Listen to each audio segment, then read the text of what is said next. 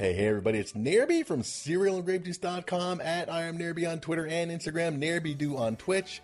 That's N A I R uh, N A I R B Y D O. Follow me on Twitch. None of you have been. You're all terrible people.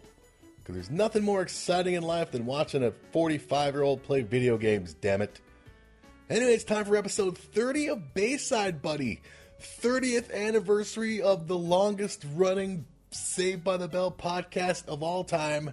So let's take a moment to just reminisce about 30 years of Bayside Buddy. Right on. Today we're going to be checking out the final two episodes of season 3 of Saved by the Bell Old School. We're checking out season 3 episode 25 and 26 as we're getting down to the near the end of the longest running Bayside cast ever. We've been going longer than podcasts were a thing. So give me money.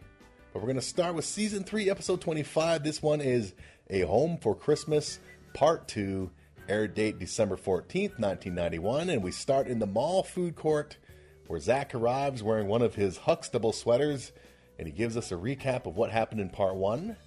And we then continue in the hospital room with Laura and her dad, and Zach and the guys get an update on Laura's dad's condition, which he says it's a problem with his diet, and the problem is that he needs to eat.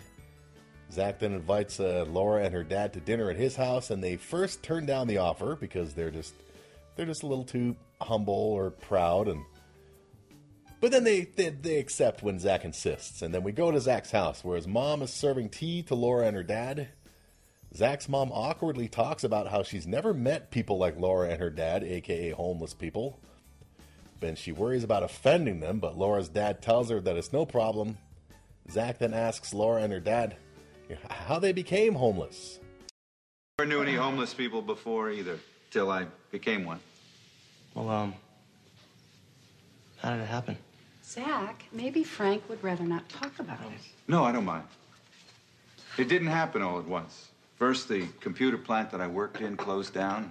I couldn't find another job. Then one month the rent was due, and I didn't have it. So we were homeless. We drove out to California hoping to find better opportunities. But all I found was a warmer place to be unemployed. Dad's tried to get jobs. I guess it's hard. Yeah, I go for an interview, but I have no home address, no phone number, and just one rumpled suit, so they hire someone else every time. Yeah, technology, man, it's a double edged sword because it's slowly taking people's jobs away. But some things have become so convenient, courtesy of technology to everyday life, that we just can't stop partaking in the convenience. You know what I mean? I mean, people will use their, their iPhones in order to go on Twitter or social media to say down with technology, meanwhile, they're using a technology device or technological device people will complain about Amazon, but Amazon is just so convenient. So it's our own dumb faults, man. There's nobody to blame but ourselves. Well, not me. I blame all of you. and then we then go to the next morning